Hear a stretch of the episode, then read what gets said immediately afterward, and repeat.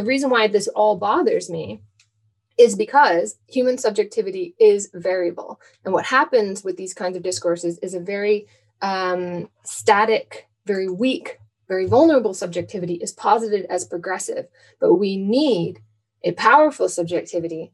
We need a, a changing subjectivity if we are to fundamentally change the world, if we are to take the reins of history. Marx says, but we will make history in the full light of reason.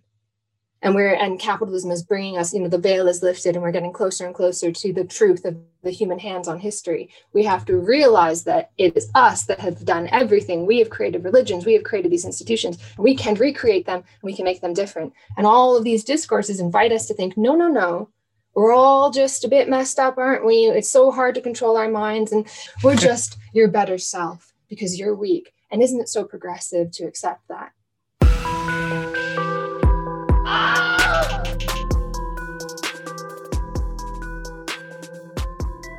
Hello, Plastic Pills listeners. We have a very special episode here today where we're talking with Professor Ashley Frawley. But today we're here to talk about her work on the semiotics of happiness. Uh, that's quite a mouthful, but believe me, by the end of this, we will all at least be a little bit more uh, experts on what it means to be happy, how we can be happy, uh, and we'll discover whether or not it's society that's making us unhappy, or whether or not it's ourselves that are making us unhappy. Or if the concept itself doesn't really make sense. exactly. Uh, so thanks a lot, uh, Dr. Frawley, for coming here. We really appreciate it. Well, thanks for having me. So, your book, The Semiotics of Happiness, uh, made quite a wave uh, in that it was interrogating a very popular subject matter right now. Um, what does it mean to be happy? How do we conceptualize happiness? Uh, and of course, how does society conceptualize happiness uh, in the kind of grammars and ideologies uh, that are put forth in the 21st century? Uh, and we were just wondering if you could tell us a little bit before we get into the nitty gritty theoretical details of the book about why you chose to focus on this topic. What was the allure of happiness, as it were? Um, well, I started that the research became that book in 2008, um, so quite a long time ago. Um, but what initially drew me to the subject matter was, um, well, I, before I did my PhD, I was still living in Canada, um, and my final year of my undergraduate degree. Um, I took a class called the Advanced Sociology of Mental Health. And it was literally the very first time, so you know, we, read Foucault and all that kind of stuff, but also the kind of critical literature looking at the concept of mental health and concept of well-being and um, labeling theory and all of that sort of thing. And it was literally the first time in my life that I learned that actually these concepts are contested um, these things have a history, uh, a, a contested history, that there are many different ways of being and relating to the world all around the world and historically. And we didn't always relate to the world in this way that this sense that it, you know if something bad happens to you you're damaged um, when you have some kind of personality trait that you don't like you think back to what your parents did and blame them that kind the idea that this has only been around for like 100 years shocked me because i thought well this is actually just like the scientifically validated way that human beings are. And actually on, on a personal level it liberated me because up until that point i had very much been like enmeshed in this what, what sociologists now call therapy culture.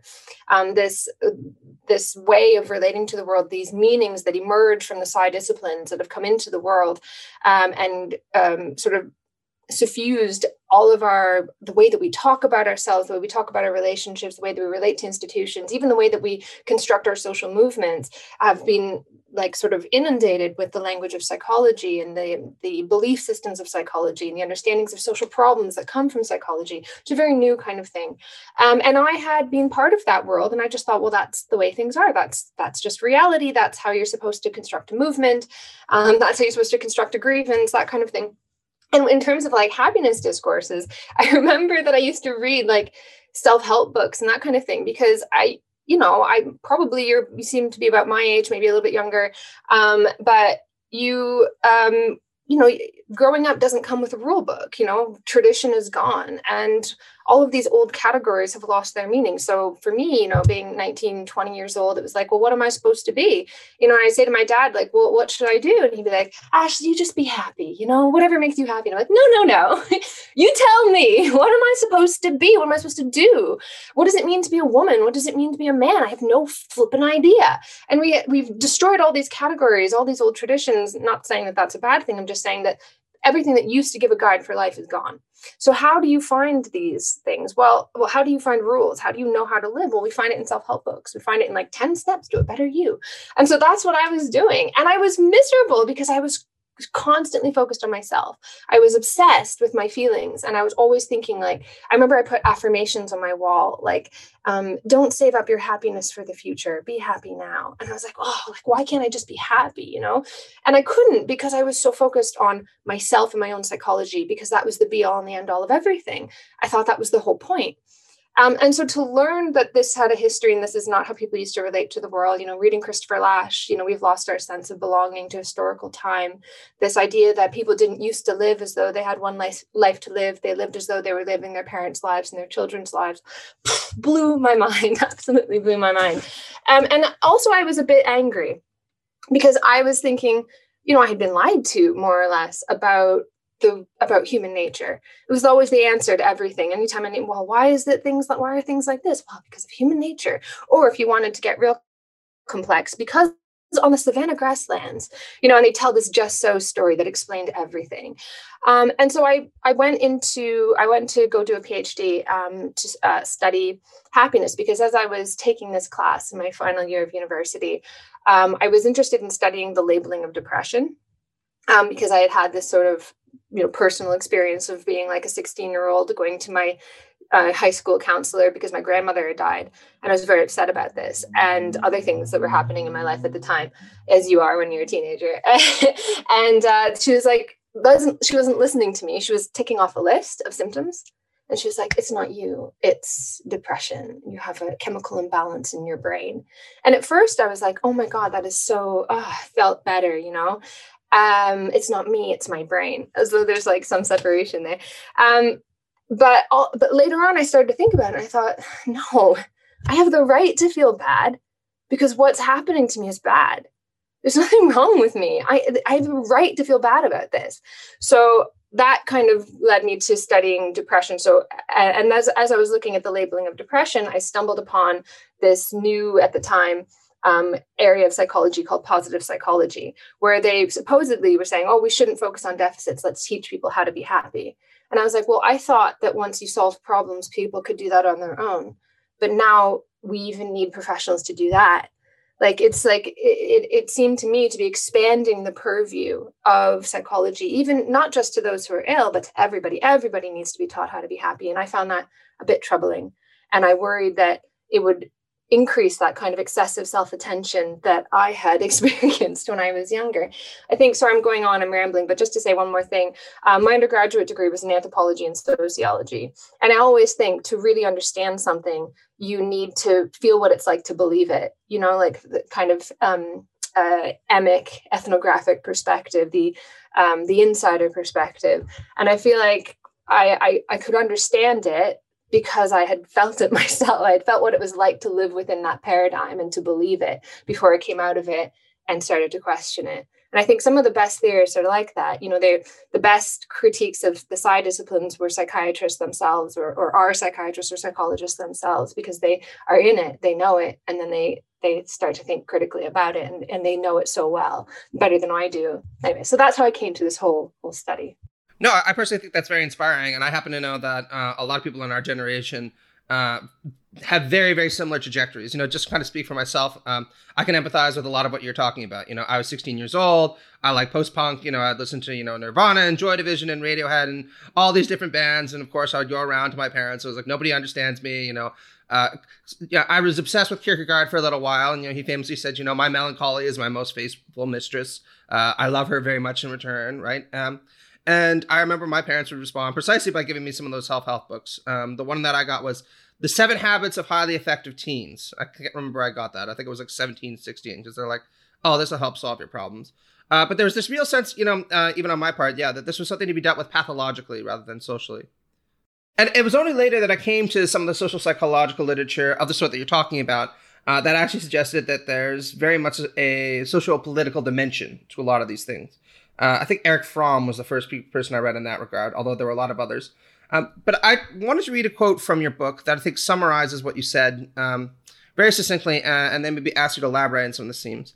So this is at the opening of chapter two, where you say, Happiness claims are bound up with historical and cultural discourses that condition their range of meaning.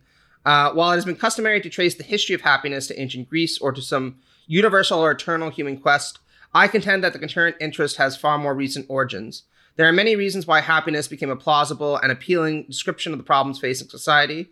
And I think that there's a lot to that. I'm just wondering if you could tell us a little bit about why contemporaneously uh, this has become such a fixation in our society. You know, however you want to describe it, late capitalist society, neoliberal society.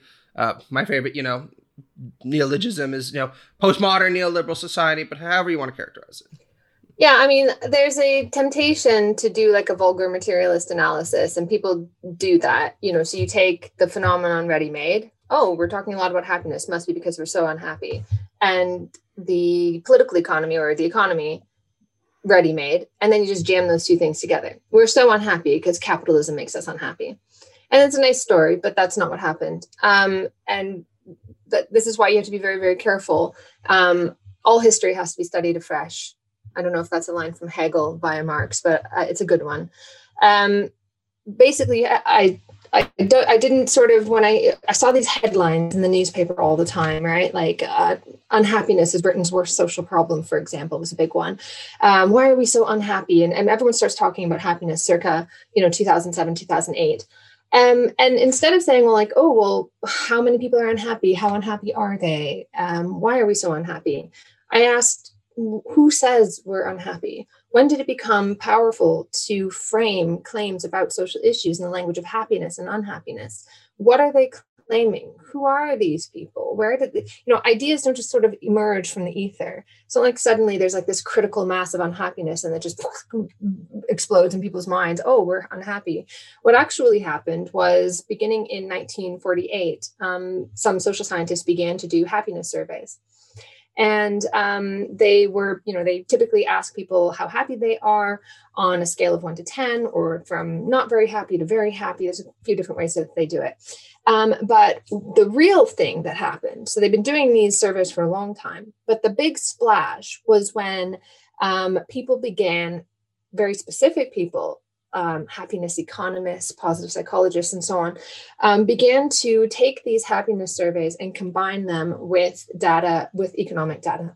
And that was the big claim that that really burst forth onto the scene, into the public sphere of claims making. These sort of this became the banner of a concerted campaign to make happiness into a public issue, into a policy issue, into something that is taught in schools, it was a it was a concerted agenda that formed around these claims.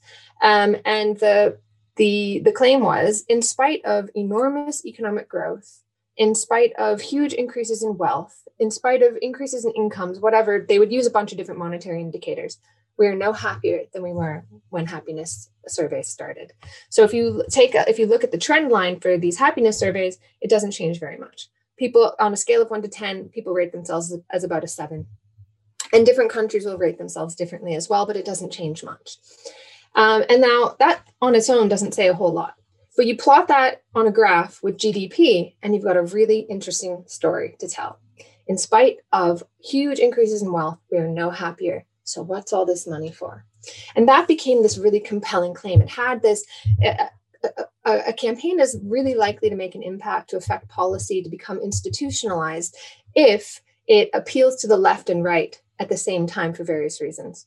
So it had a left wing kind of ring to it. Yeah, man, money doesn't make you happy. Like, capitalism is all about consumers, and especially at this time, you know, there was. I was thinking the Beatles song, you know, uh, "Money Can't Buy Me Love." You know what I mean? Yeah, From yeah. The 1960s, that stuff. Has yeah. this like countercultural appeal to it, but also it fits really well with conservative ideas because um, it's this you know the protestant ethic you know you, you, the good capitalist doesn't consume he plows everything back into production um, capitalists don't want their workers to consume a whole bunch no because they're going to ask for higher wages so you want your workers to be ascetic you want somebody else's workers preferably in another country to be profligate Um, and so it worked there too, right? You can well imagine because you don't go on a picket line like, pay me less, give me well-being Wednesdays. I want mindfulness training. You're like, F that noise. I want uh, I want higher wages.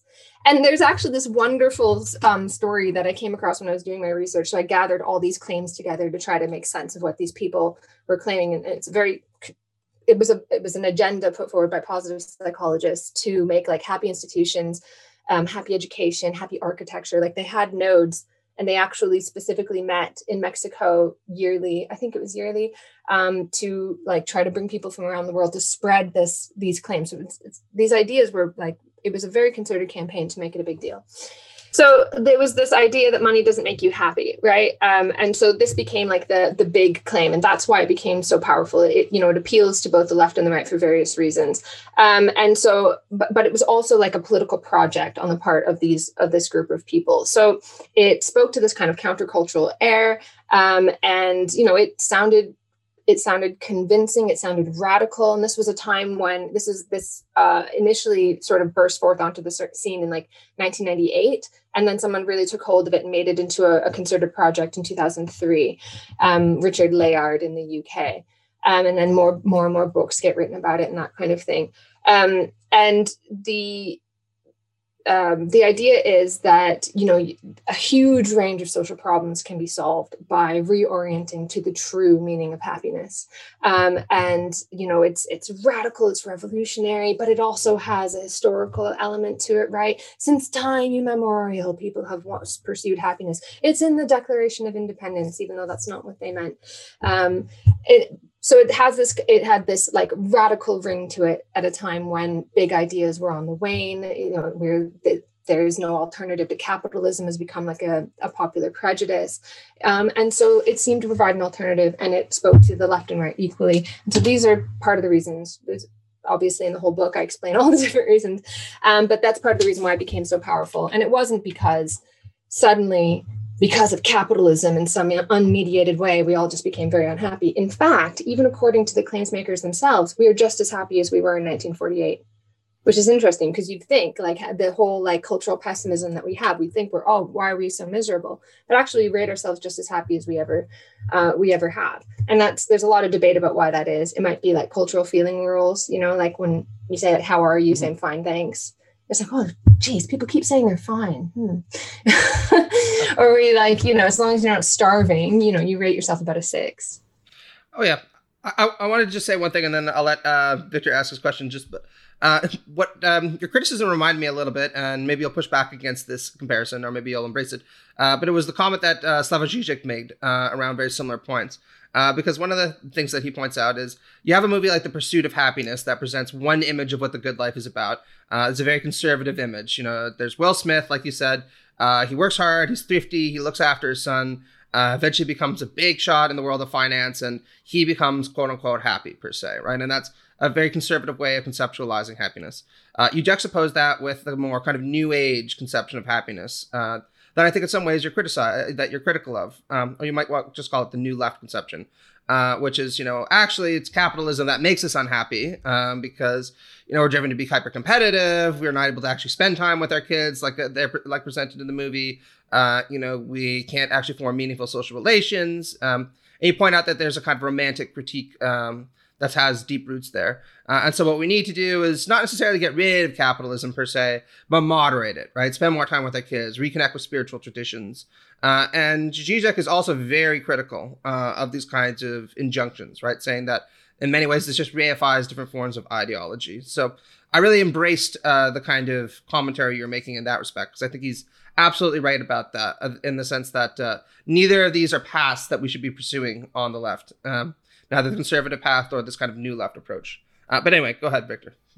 So I think you know I, we i did grow up around the same time as you and i remember you know the self-esteem uh, self-esteem being an aspect in you know when i was in primary and grade school and um, I, you know in the book you focus on the signifier of happiness and that you know like after you wrote that book i think there's maybe been a bit of a shift and there's like an oscillation in like the dominant signifier when it comes to like our happiness. And i sometimes and i feel like and actually it inspired us to do an episode a few months ago about happiness because i actually may had made this observation before i was familiar with your work that it seems like now what's in vogue is like mental health is like the the new signifier. And I, I was curious and it came up in i know it came up in one of your chapters but i was wondering if what do you how do you see the relationship between happiness as a social problem and the semiotics of happiness? And then like now what we might see as the semiotics of like mental health. And i feel like there's more in pop culture and there's more of a of like a kind of push to talk about uh, our mental health issues. It's to make it to make everybody comfortable to talk about uh, how sad they are although it's always framed uh, from the angle of mental health yeah, so you, you you should talk about as much as possible, so long as you recognize it's always a medical issue. Um, and how dare you think it's anything else?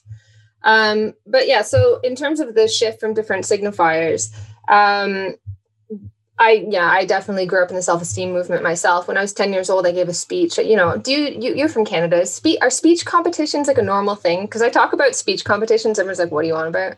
Oh yeah, we we did like I think three of them uh, when I was in grade six. Yeah, yeah. yeah, yeah. I used to be really good at them, and I and I would always, I'd always choose something I knew the adults would really like. So I'd pick like Jesus because I went to Catholic school, right?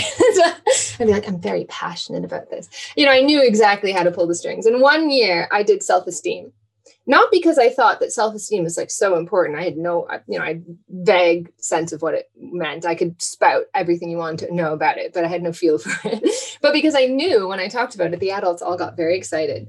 Oh yes, this is very important. So I gave this whole speech where I like ripped off Jack Canfield and anyways, um, and I still remember it to this day. But um, yeah, it's like self esteem was like the really big deal, right? And we're going to teach self esteem in schools, and it's going to. Um, they said it was going to be a social vaccine.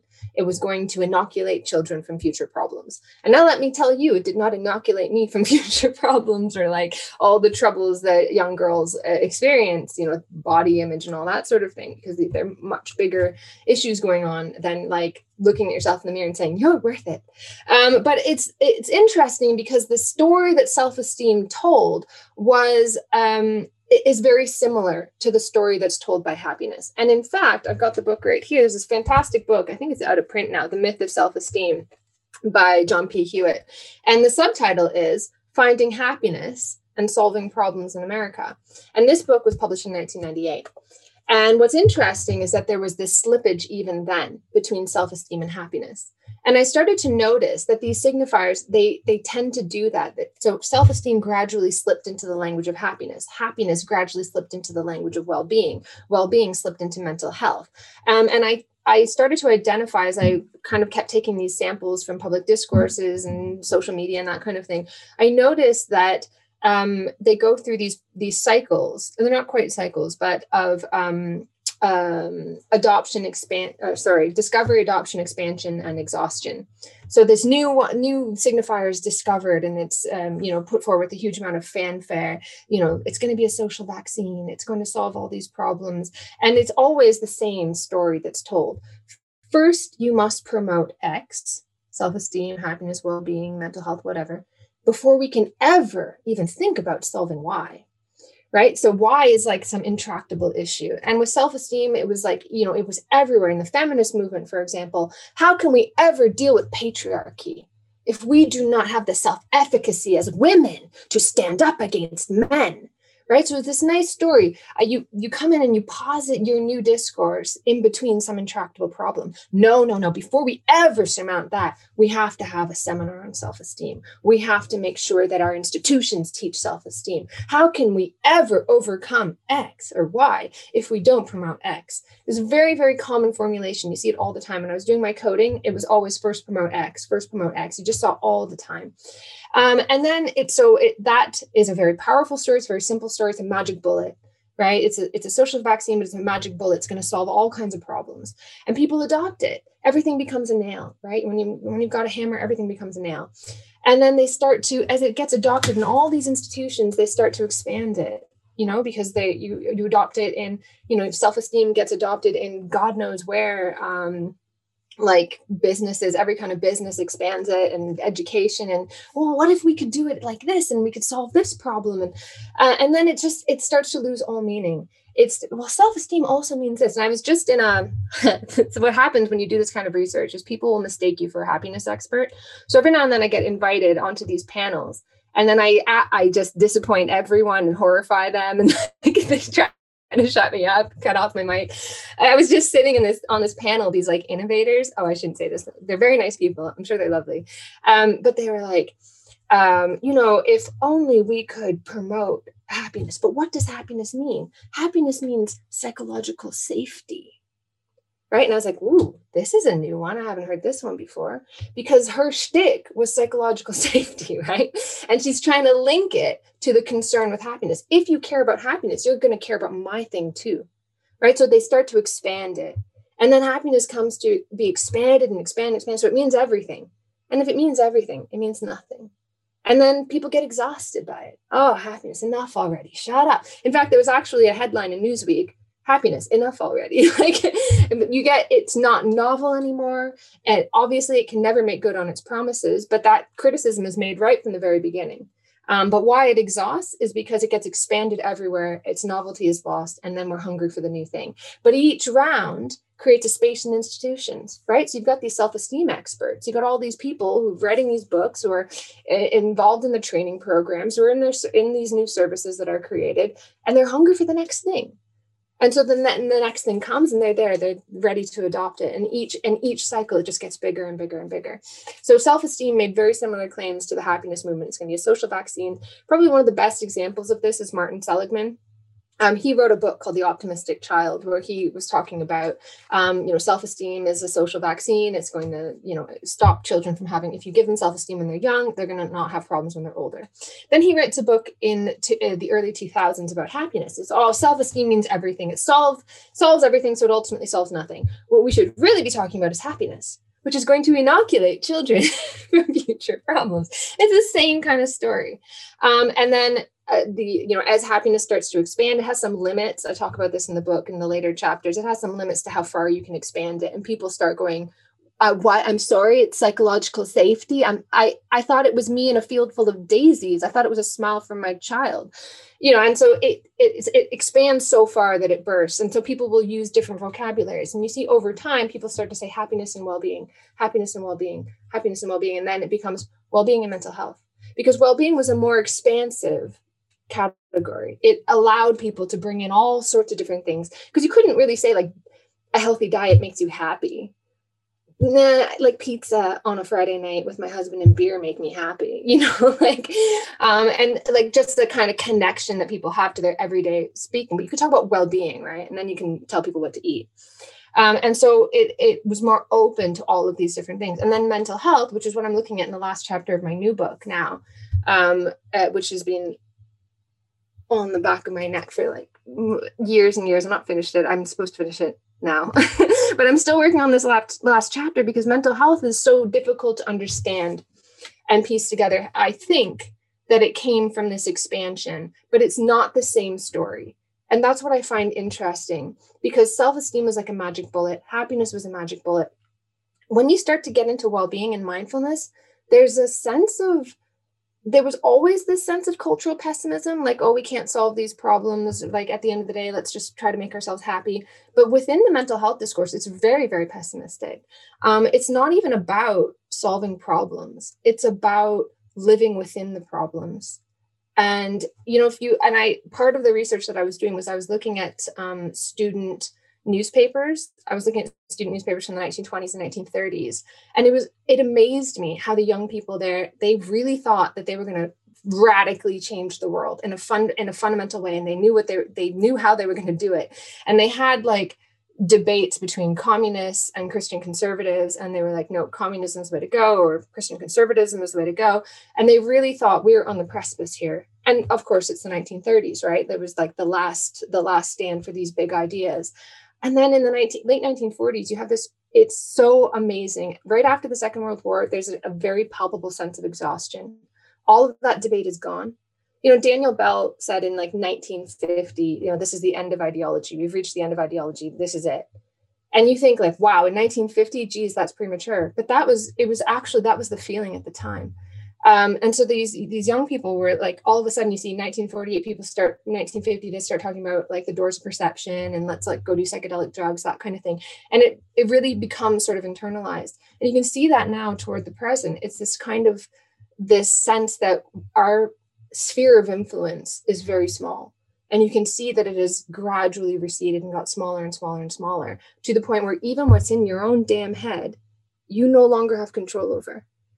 And that is supposed to be like a progressive idea. Like 1930s, it was like, we're going to control the economy. We're going to like radically control the whole, we're going to take the reins of the future and the world and everything. And now it's like, oh, aren't we all a bit ill? Aren't we all like, you know, we just have to sit back and observe our thoughts because they're so out of control. And let's just live within the maelstrom, learn how to have a sense of harmony within the maelstrom. That's like actually a quote from Jon Kabat-Zinn, this mindfulness guru.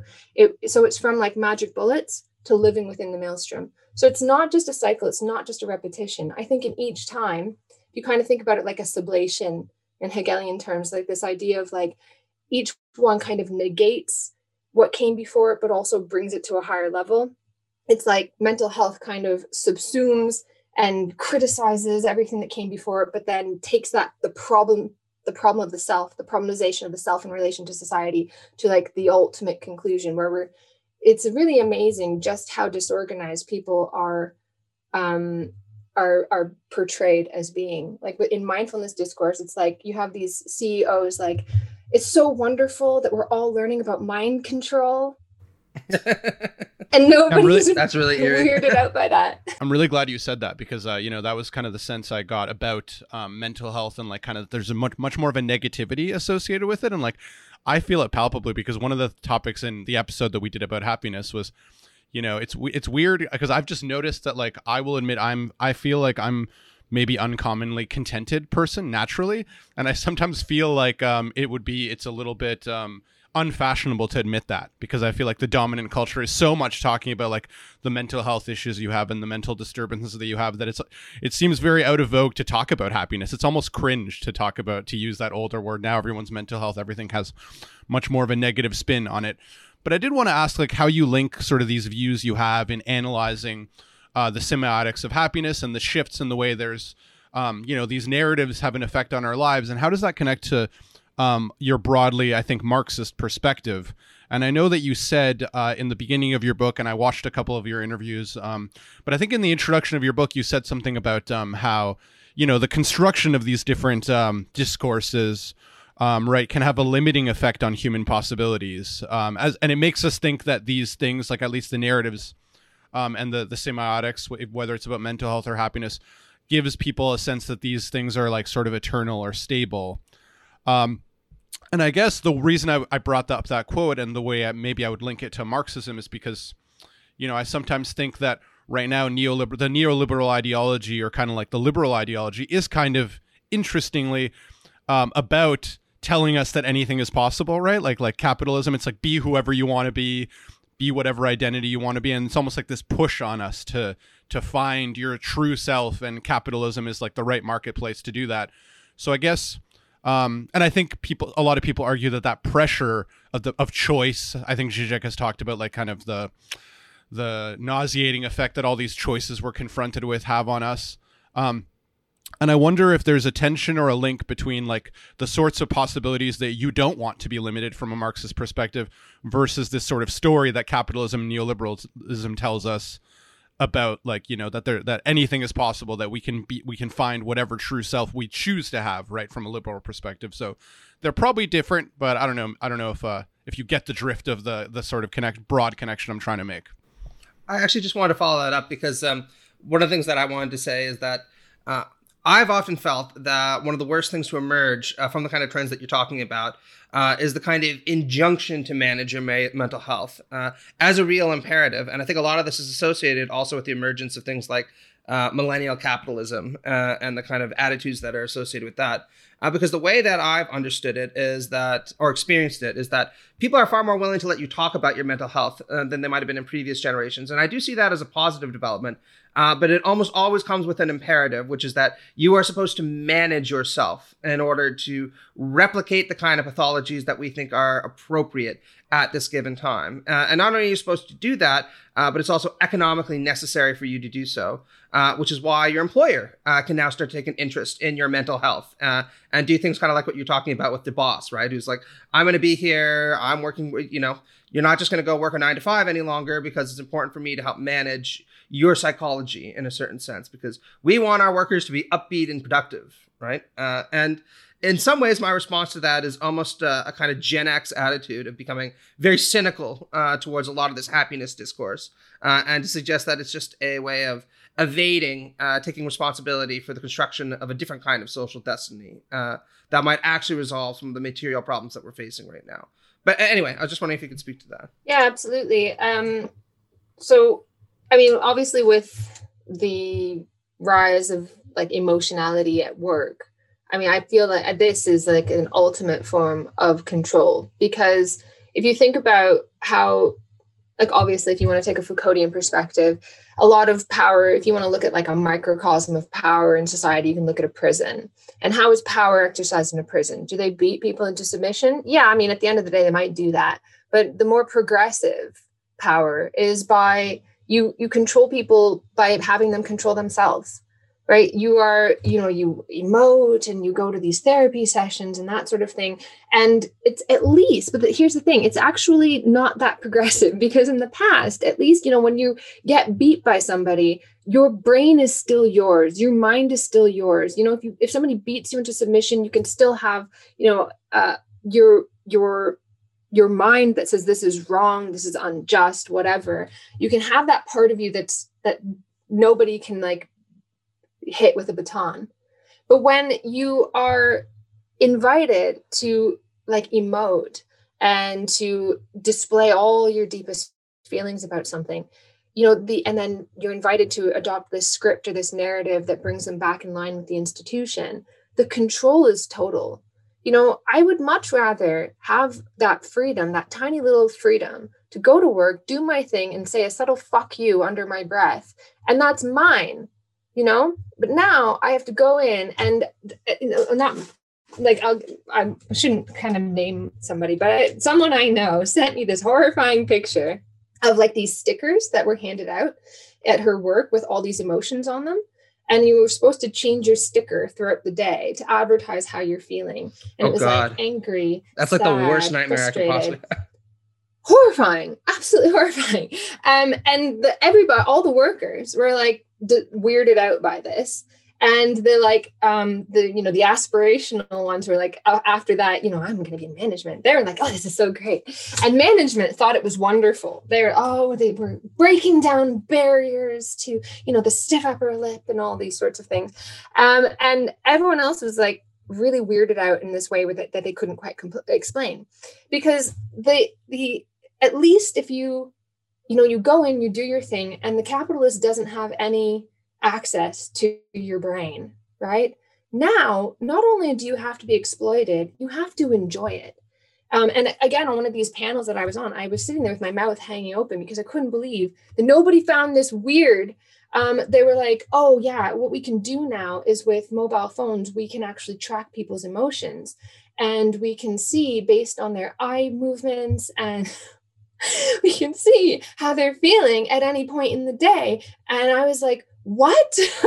That's horrible. But how is it justified? It's justified on the basis of breaking down barriers. Let's all talk about our emotions. Um, and uh, let's, oh, and another one that here's one that they stick, the uh, stick that they beat people with huh, is uh, suicide, right? So they threaten people. If we don't do this, we're going to, you know, people are going to commit suicide. And this is, you know, have you ever read the book, The Circle?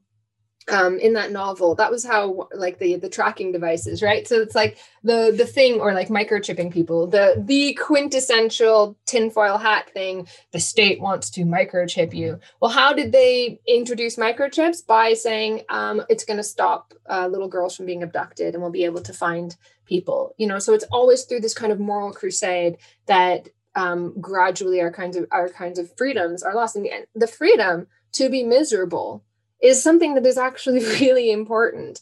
Um, and to have that misery and to be able to articulate that misery with other people is something that's gone now. Um, because you know, you think about the word stress. Oh, I'm stressed out. When did this become, become powerful in common parlance?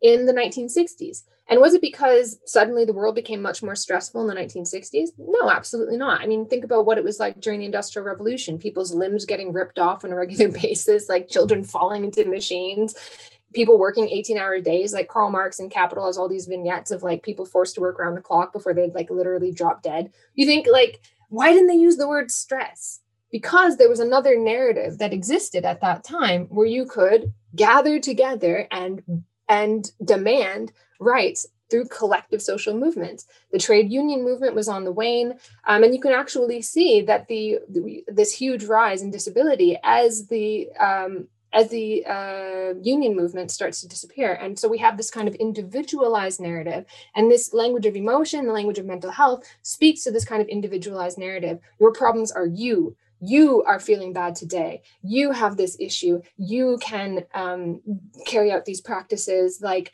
they even have like biohacking now where it's like companies are like oh you can play with the lights and um, get the ambience exactly right to make to make people not pissed off. Like so but they'll also like invite you to do it to yourself. Like you biohack yourself and that so that you don't feel like you're a hamster in a flipping treadmill you know? Um and so i think that this is it that's some really eerie stuff i have to say like that's yeah fucking... and they will actually say mind control because they say that we can't control our own minds. So they're going to teach you how to do it. And people are like okay yeah mm. and this you know you asked me how do i i connect this to marxism? Because we do. That is the most fundamental thing about being a human being by working on the world, you work on yourself. What is human nature? We create our own nature. That is the most quintessential aspect of Marxism because it allows us to recreate a new world and recreate whole new ways of being. It's not, our mind is not like the world around us is not just a project, projection of human nature. It changes. And as we do things differently, we change our own nature. We are fundamentally different today than we were a thousand years ago. You, you, people wouldn't have an existential crisis in the year 800 oh i'm 16 years old. Who am i? What am i going to be in the world? No you knew that because you saw what your mother did. You saw what your father did and you were just going to live that life. But because we now have all these different choices we do have an existential crisis. Um, but that is because we have that ability as human beings to choose who we are. Now we're in a context in which we don't have a robust kind of subjectivity to deal with those kinds of choices right? So if you're going to choose who you are everything up to you is a choice. You also have to stand behind that and say i have chosen to be this way. This is the path that i have taken and therefore when it all goes to shit it's kind of my fault. Or when it all goes to shit it's probably some deeper kind of structural thing and you just got spat at the bottom. Well that's kind of hard a hard thing to to understand.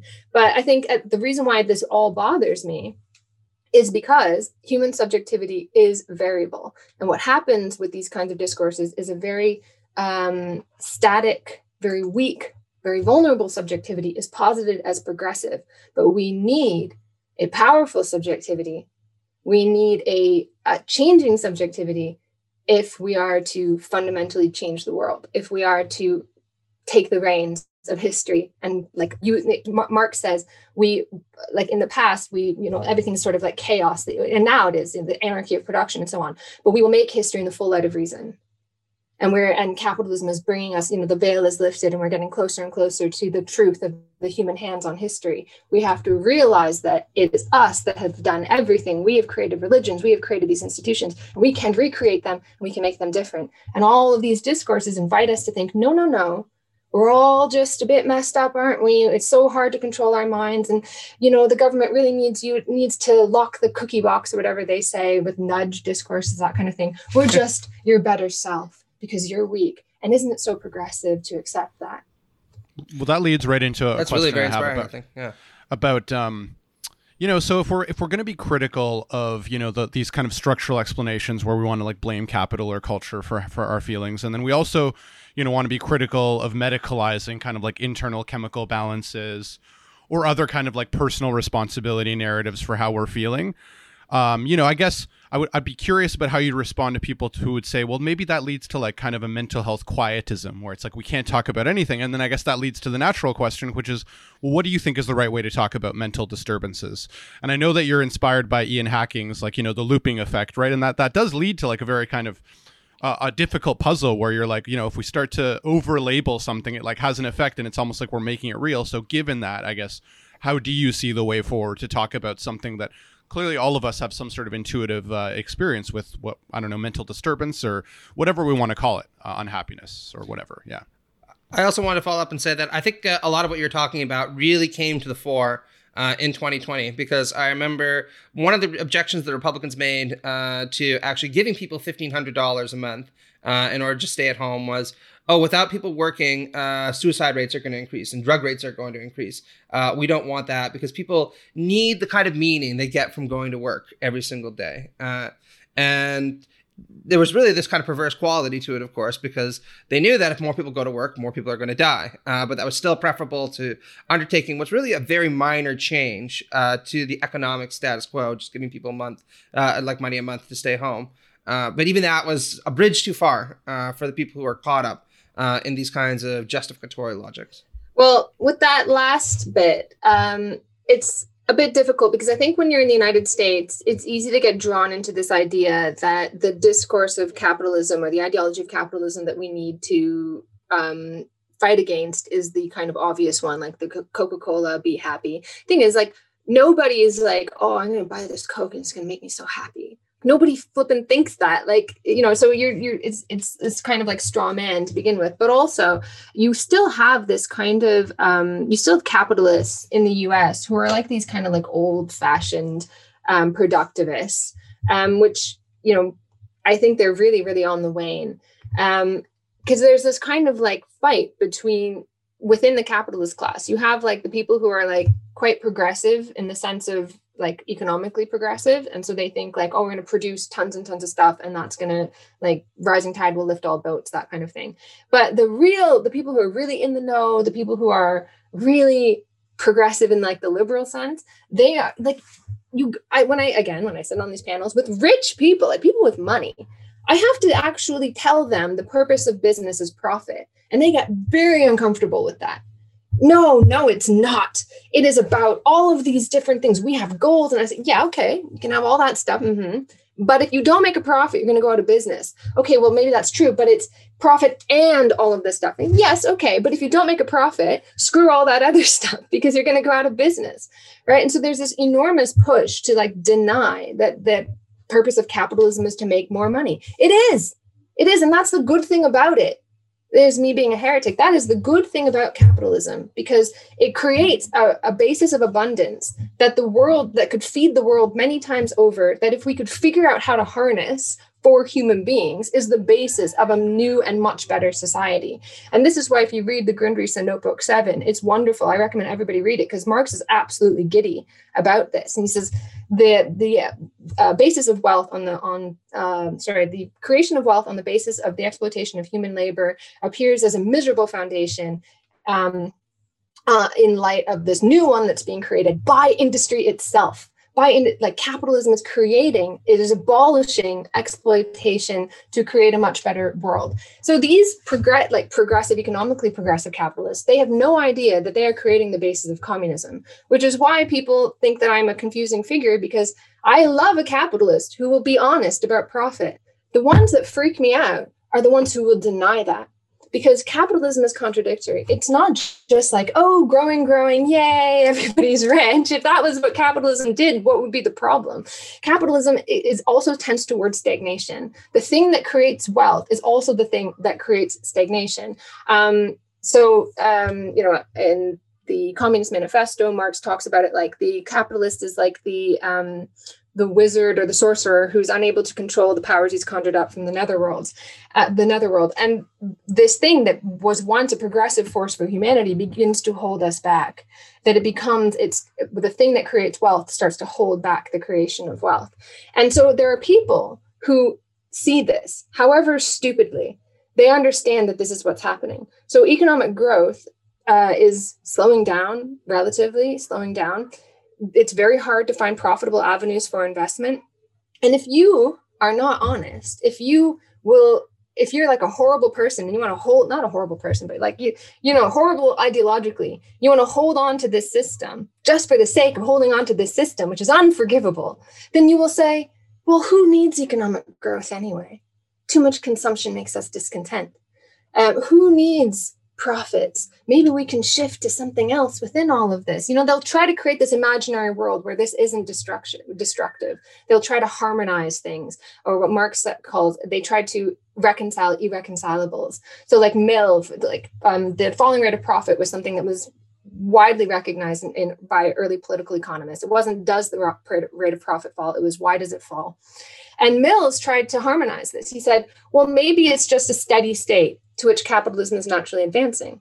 And Marx says this is ridiculous. This the, this steady state to which we are advancing is the twilight of the gods, the end of the world, basically for capitalism. Because why would you invest if there's no return on investment? You know, and and that's crisis for the rest of us you know when the economy fails to grow at a sufficient rate you are the first to go. You are the first to lose your job. That you know you are embedded in that. Um, and so i think it's important to recognize you know you have this idea of like oh the capitalists they want to make money da da da. It's a lot more complicated than that. Um, there are plenty of capitalists who are happy to get bailouts to have us live in misery to immiserate us as much as possible and to claim that they're being progressive by doing it. Oh you know too much consumption makes you unhappy anyway. Okay, well, I did. I mean, I did. Yeah. I did want to try to because because I think maybe you got a little bit caught up in Matt's part of the question there because I still was hoping to get an answer on the question of you know whether or not being critical of the discourses of mental health leads to kind of like mental health quietism and like I guess how would you like what is the correct way or what do you think is the right way to talk about um, mental health or mental disturbances without you know falling victim to the effects that you're being critical of that we can connect to like Hacking's looping effect much that is is open to question. And then there's a big question of how much of it is our, our medicalization of distress. So it's not that we should stop talking about distress but i think we should think twice about whether or not these things are medical issues. Have we basically medicalized a huge range of human reactions to conditions? And on top of that it's not like this is what scares me about the idea of like emotion being a new kind of truth. It is so variable. Like you can convince people to feel all sorts of different ways. It's it's so malleable right? Like with money or something like that you can like measure it right? But with emotion it's not like like i can make you feel better about a shitty wage. Like that's scary right?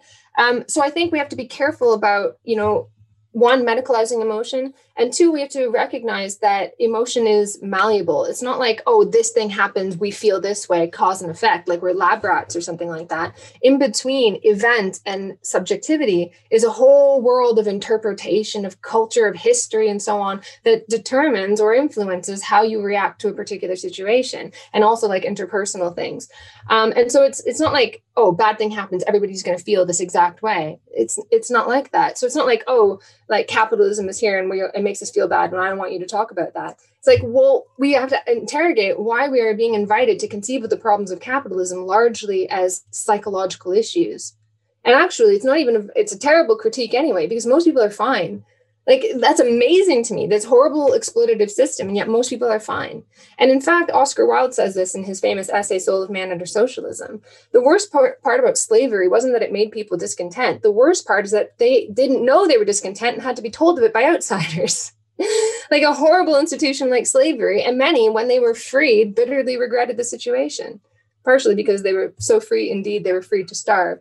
Um, but th- that's the, that's the idea is that um, um, discontent is not like this sort of um, as widespread as our kind of like pessimistic culture likes to think of it. Um, and emotions are pretty malleable. I invite a much deeper, I wish, I want us to have a much deeper critique of capitalism that comes from, which has been lost and which has largely been supplanted by these kind of emotional critiques, which is based on economics, that is based on a, a critique of the internal workings of capitalism, which is why I like Marx so much, because he doesn't start with human psychology. He doesn't start with greed. He doesn't start with humans making mistakes he starts with the very same things as the classical political economists did the free willing rational subject. And he points out how, even if you are acting rationally, these things will happen.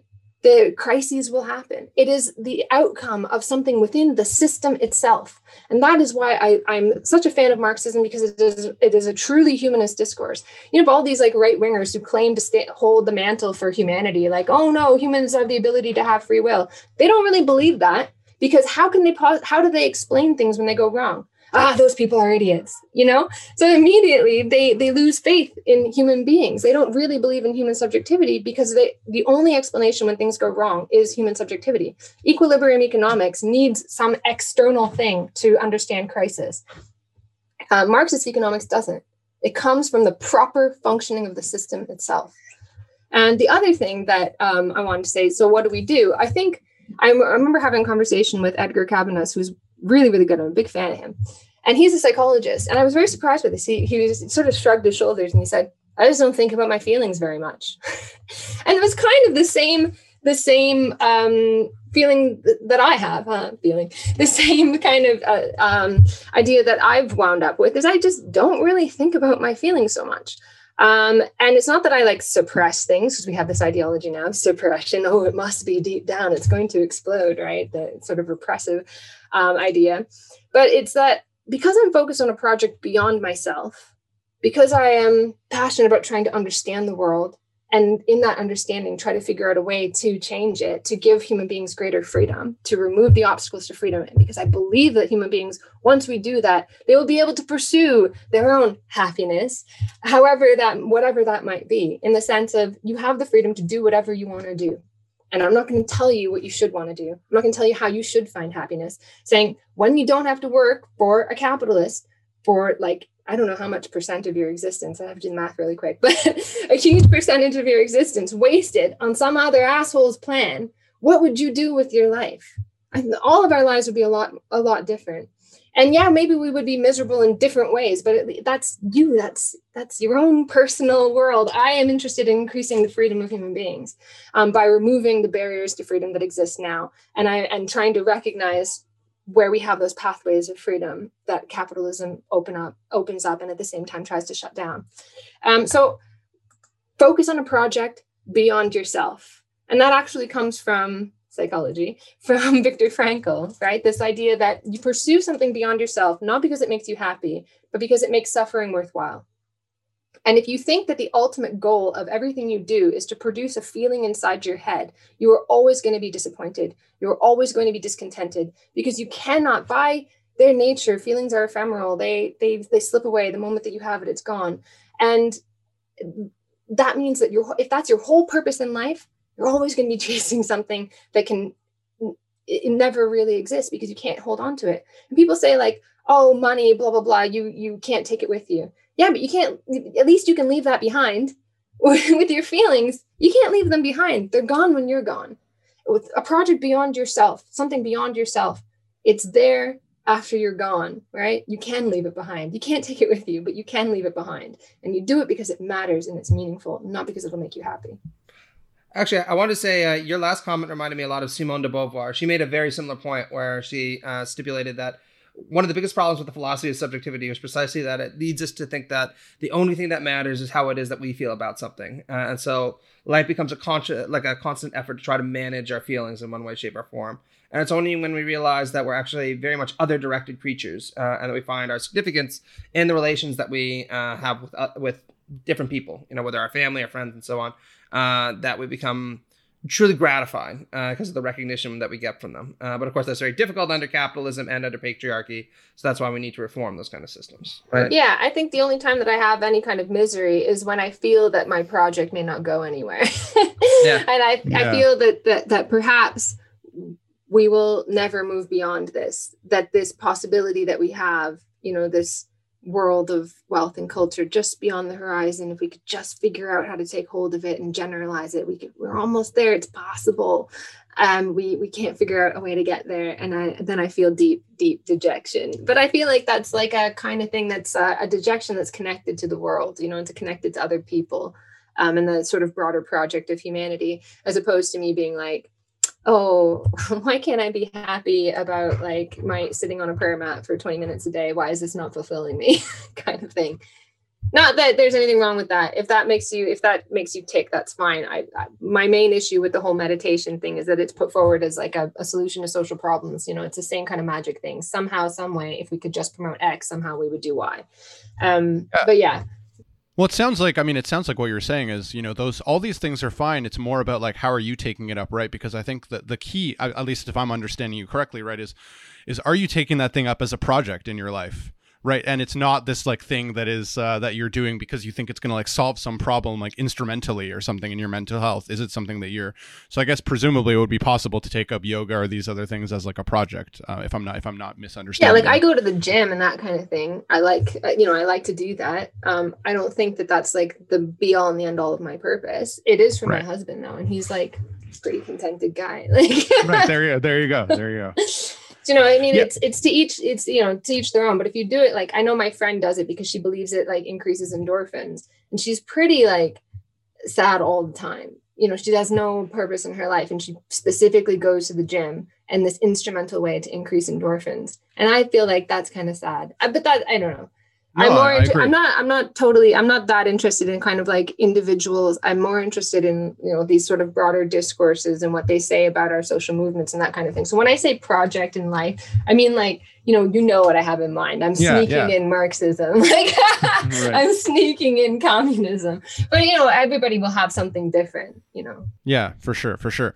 So yeah, I did want to ask you about your RT article. So like for some of our listeners, right, a lot of them are American, so they may not know that in Kamloops, British Columbia, right, there was a discovery under a residential school where indigenous people, indigenous children were taught. There was I think over plus 200 plus bodies of children found, I think with some sort of like radio um, technology. I'm not actually sure if they've done the digging yet, but I think that they they did identify like a bunch of what seemed like uh, children's bodies. And uh, you wrote an article about it, and you said something in it that I thought was a pretty spicy take. Um, you said something like, you know, um, uh, so I'll, I'll, quote you. You said, "As a Canadian Indigenous person myself, who grew up hearing stories uh, uh, of the horrors of residential school, I too was outraged when I first heard about the misguided school assignment. But I've come, uh, but I've since come to realize that the constant invitation to expound atrocity tales, the constant expansion of victimhood, the tendency to see every single Indigenous person as a trauma as traumatized, has a darker edge." So I wonder if you could talk about that darker edge, and also maybe um, what do you think is the right way, or or the uh, with your view at least, to talk about trauma and the effect that it has on us. Stop fucking talking about trauma. Sorry. okay. Uh, could, could, you tell us a bit about the response also to that article? Because, uh, like Victor was saying, I imagine there's got to be some people who were, shall we say, a little peeved uh, by what really is a very innovative account of, uh, you know, how it is that people should respond to these kind of social historical. Like, look, okay, when I hear these stories, and I know them because they're in my own family as well. Um, yeah, it upsets me a lot, and I had to explain to my daughter. I'm gonna cry. Um, I had to explain to my daughter what happened. You know, and she said, you know, you know, I, I, I tried to explain to her and I said, you know, that what, what, what they did. Um, and then, you know, these bad things happen in the world, that kind of thing. Maybe I shouldn't have, but I was quite upset about it when I, when I saw it on, you know, when the, the story broke. Yeah, it is really upsetting. It's a horrible thing that happened. But the idea that every single indigenous person is traumatized by this and has mental health problems, like they literally say this and they, you know, is used against us First of all, it is incorrect. Not everybody went to residential schools. Not everybody's, um, you know, not everybody's ancestors um, had that kind of tough time. You know, some people actually had a, a, a, pretty decent time. I know that's horrible, but I mean, like, I mean, like when I say a decent time, I don't mean residential schools. Although actually, there are like apparently something like ten percent of people that have positive stories about it. Now, that's all. Like, it's absolutely horrible to say that because these were horrible, horrible institutions. But my point is um, the whole idea of like through some kind of thing, colonization that happened at some point in the past, every single generation is damaged is just not true. And we don't say that about any other group in society. We say that about Indigenous people. And here's the thing this is why it bothers me. Because when it comes to what's happening right now, which is um, what's called the Millennium Scoop, enormous numbers of children are being taken still they're still doing it. Do you know why? Because we're they claim that we're damaged. They claim that we, because of residential schools, because of colonialism, we have lost our ability to be mothers. That is exactly what they said when they took our kids and put them in residential schools. They said because we couldn't be mothers, the indigenous woman could not raise the liberal citizen. They're still saying that. The only thing is, it sounds great because they're blaming themselves, or they're not even blaming themselves, they're blaming past governments. Um, so it's like the bad old government of the past that did all these terrible things. We're so sorry. And that is why you have problems today. So the I wrote a paper about this. It's not, it's just um, that RT article is literally my stream of consciousness when I was very angry when it first broke. Literally, I thought that the editor would edit it because there's like half sentences in there. I wrote it in a fit of rage. Um, and the editor was like, This is powerful. I'm going to print it as it is. And I was like, No, you might want to not do that. But I wrote a whole paper that is much more thought out where I go through all of these discourses and I explain how they function. But basically, what they do is they, the uh, explicit source of problems in indigenous communities now is past colonial governments. But the implicit uh, source of these problems is the damage to parents. So, because of the past the actions of governments, we've damaged parents, and now they truly, in the past it wasn't true, but now it is. Uh, now they truly are not able to take care of their children. But this is actually a very old understanding of social problems. And it's actually one of the, the understanding of social problems that influenced the idea of residential schools in the first place, called social pathology, which basically says that that um, people, individuals, are pathological and they um, if we could like kind of go in and fix them and give them the right kind of education, we would solve their social problems. So the source of social problems is the pathological individual. So the organism is healthy, that society is healthy, and the individual is like a pathology within the like a sickness within the otherwise healthy body. And so social pathology perspectives had this idea, okay, well if we could just take the Indian out of the home right? And stop them from being like a little parasite, make them nice, good white people, then they'll be good cells to put back into the healthy body. That was the idea. And now, now that social pathology has slipped into pathological civilization, which says society itself is sick and it infects individuals. And this infection perpetuates the sickness. So still we have to go into individuals and fix them give them the medicine of whatever intervention you want to give them. And and this is actually a very widespread understanding the sort of pathological civilization. I talk about it in the first chapter of my book. This is a very widespread understanding of social problems because it has again that leftist kind of ring the sick society right? Um, but it still is the same thing as the old right wing social pathology. You, at the end of the day you still think individuals are sick and if we could give them the right medicine, we would fix them. So you have all of these parenting interventions to try to go in and teach Indigenous mothers to be better parents, which is basically just to uh, give them the ideology of intensive parenting, which is the ideology that governs parenting in white society and especially working class white society. And we go in and we and we try to make them uh, intensive. So but it gets localized right? It's the, it's this idea of like oh intensive parenting is actually what you used to do before colonization messed you up and stopped you being able to raise your kids. Um, and so they wrap up what is what is a modern discourse of parenting and pathology which says that all social problems are ultimately down to what parents do they wrap that up in indigenous language like oh it's the your ancestors and the elders that used to teach you how to raise your children and here's the four directions and this direction is preconception so make sure you eat right when you're pregnant. Bullshit.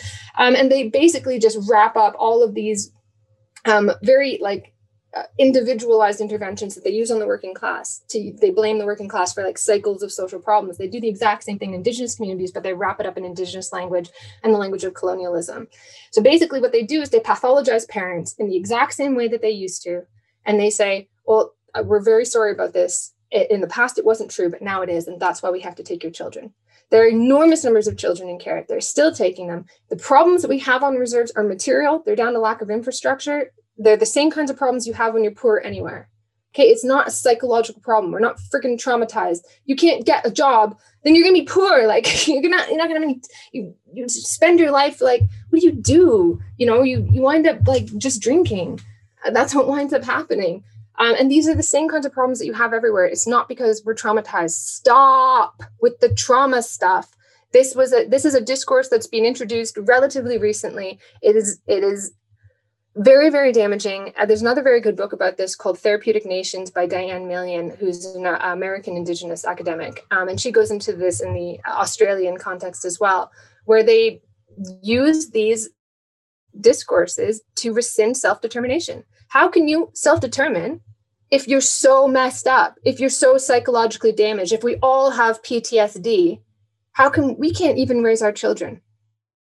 It, it really is kind of noxious the way uh, that this kind of social pathologization that you're talking about uh, becomes individuated, uh, and rather than actually dealing with the kind of material conditions uh, that have led many of these communities into poverty for such a long time, uh, there's just this endless effort uh, to try to relocate it uh, in the individual, even if it's somewhat better now, um, because they'll say at least while the previous governments are partly responsible for that, right?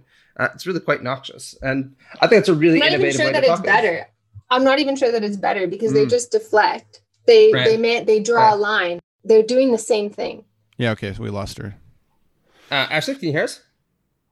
I did I did want to like briefly well it looks like maybe the internet's unstable so maybe maybe we should just maybe we should just end it here i think uh if if we'll we'll get her back because i think that, that that was a good point to end on anyway Yeah, I mean, Yeah, I can hear. You can just leave it there. I mean, I I ranted. I ranted anyway. no it was so good i mean it was honestly it was so interesting um yeah like i i mean i guess uh, I mean, I, ha- I had more things I wanted to ask you, but like we're already at time anyway, and and, and the internet's a little inconsistent anyway. So maybe Yeah, maybe sometime in the future we can uh, do it again or, or bring you on another time. Uh, Yeah, I mean, I regret I regret saying like uh, that not everybody had a bad experience in residential schools. That's not what I meant. I meant like not everybody had a bad experience. Like like literally every single human person, indigenous person from 1492 till the present.